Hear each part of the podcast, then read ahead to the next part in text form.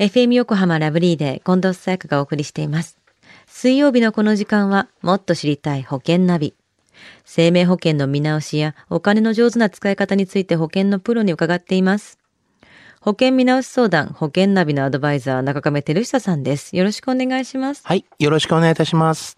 中亀さんは先週未病の話の中で定期的な健康診断が大切って話されていましたが、新年健康診断を受ける予定ってありますか？はい。あのーまあ、新年というよりですね、私は春に必ず、まあ、定期的に、うんあの受けていますけどね。うん、必ず決まった時にね、1年間のチェックって大切でしょうね。そうですね。では中亀さん、今週の保険のお話は？あの、今週はですね、高校生の、まあ、金融教育についてお話をしたいと思います。はい。あの、近藤さん、あの、高校生の時とか、うん金融の勉強ってしましたか？してません。そうですよね。うん、誰かはいに教えてほしかったです。実はですね、あの、今、あの、高校の場合ですね、まあ、道徳の時間とかを使ってですね、まあ、2022年から、まあ、高校での金融教育がね、義務化されたんですよね。うん高校生での金融教育義務化されたのはどうしてですか？あの、これはですね、あの、民法改正で、まあ、2022年4月からですね、あの、成年年齢が18歳に引き下げられたことがね、大きいかもしれませんよね。はい。あの、ニーサとか、まあ、そういったね、対象年齢もですね、18歳からと、まあ、広がっていますよね。はい。まあ、それだけではなく、まあ、クレジットカードのね、契約も、まあ、本人の意思だけで、まあ、締結できるようになりましたし、あとは、まあ、こう、詐欺など、金融や商品のトラブルをね、避けて、正しい判断をするのには、まあ、金融リテラシーを、まあ、今までより早い段階で身につける必要があるというようなところからもね、えーなったんじゃないかなというふうに思いますね。わからずしてね、契約してしまったら大変なことになるわけですもんまねあ、。そうですよね。例えばどんな金融知識を学べるんですか？はい。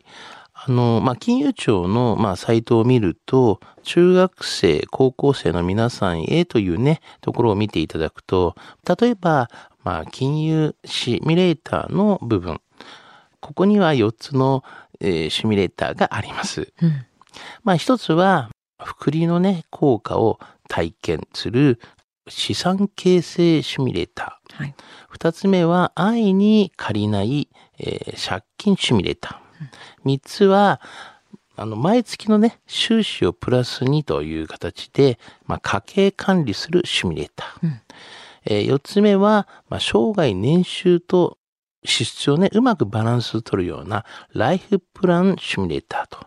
言ったものがありましてね。まあこういったものもね、社会人でもね、使えますし、まあ結構内容的にもね、面白いと思うんですよね。改めて自分のね、お金回りを洗い出してみるっていうのもありかもしれないですしね、大人の方もね。まあそうですよね。高校での金融教育、じゃあぜひもう少し教えてください。はい。まずはですね、家計管理とライフプランニング。これはあの収入と支出を管理し、まあ貯蓄のね、習慣をつけましょうと。あと、どんなね、人生を送りたいか考え、まあ時系列でね、人生設計を描いてみるというような形。まあこれはあの、ライフプランニングとよく言われますけどね。うん。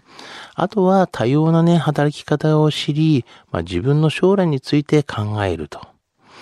あと、えー人生のね、三大資金、まあ、いわゆる教育、住宅、老後資金と、こういったものをね、計画的に準備をしましょうというような、こういう家計管理とライフプランニングというのがまずありますね。うん。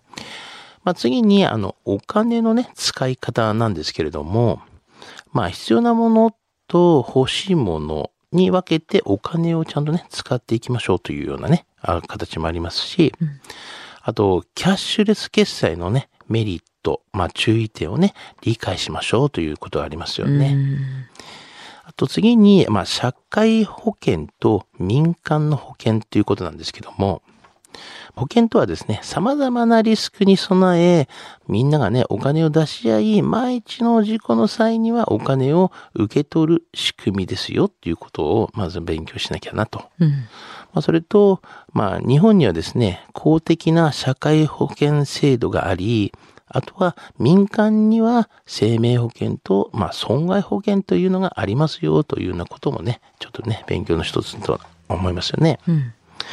まあ、その他、まあ、資産形成だったりとか、まあ、ローンだったりとか、あの、金融トラブルについても、まあ、この金融教育の学習内容となっておりますよね。かなり幅広い内容で教えてくれるんですね。そうですよね。まあ、こういうことを今までやってないのでね。ううんん、まあ、まあ、さっき言ったキャッシュレスのこととかもね。ね。では今日の保険の話、知得指数は？ズバリ100です。はい。2022年のね、4月から、まあ、高校でね、金融教育がね、義務化され、まあ、投資信託だったりとか、まあ、変額保険のね、資産運用の注目がね、えー最近急速にね、増えているということも事実です。まあ、ぜひ、大人であれば、まあ、お子様のね、ことを思って、率先的にね、取り組んでみてほしいなというふうに思いますし、もしなんかこう、細かくわからなければ、どうぞね、お気軽にご相談をね、していただきたいなというふうに思いますよね。今日の保険の話を聞いて興味を持った方、まずは中亀さんに相談してみてはいかがでしょうか。無料で保険見直しの相談に乗っていただけます。インターネットで中亀と検索してください。資料などのお問い合わせは FM 横浜ラジオショッピングのウェブサイトや電話番号045-224-1230 045-224-1230までどうぞ。そして最後に保険ナビはポッドキャストでも聞くことができます。FM 横浜のポッドキャストポータルサイトをチェックしてください。もっと知りたい保険ナビ、保険見直し相談、保険ナビのアドバイザー、中亀照久さんでした。ありがとうございました。はい、ありがとうございました。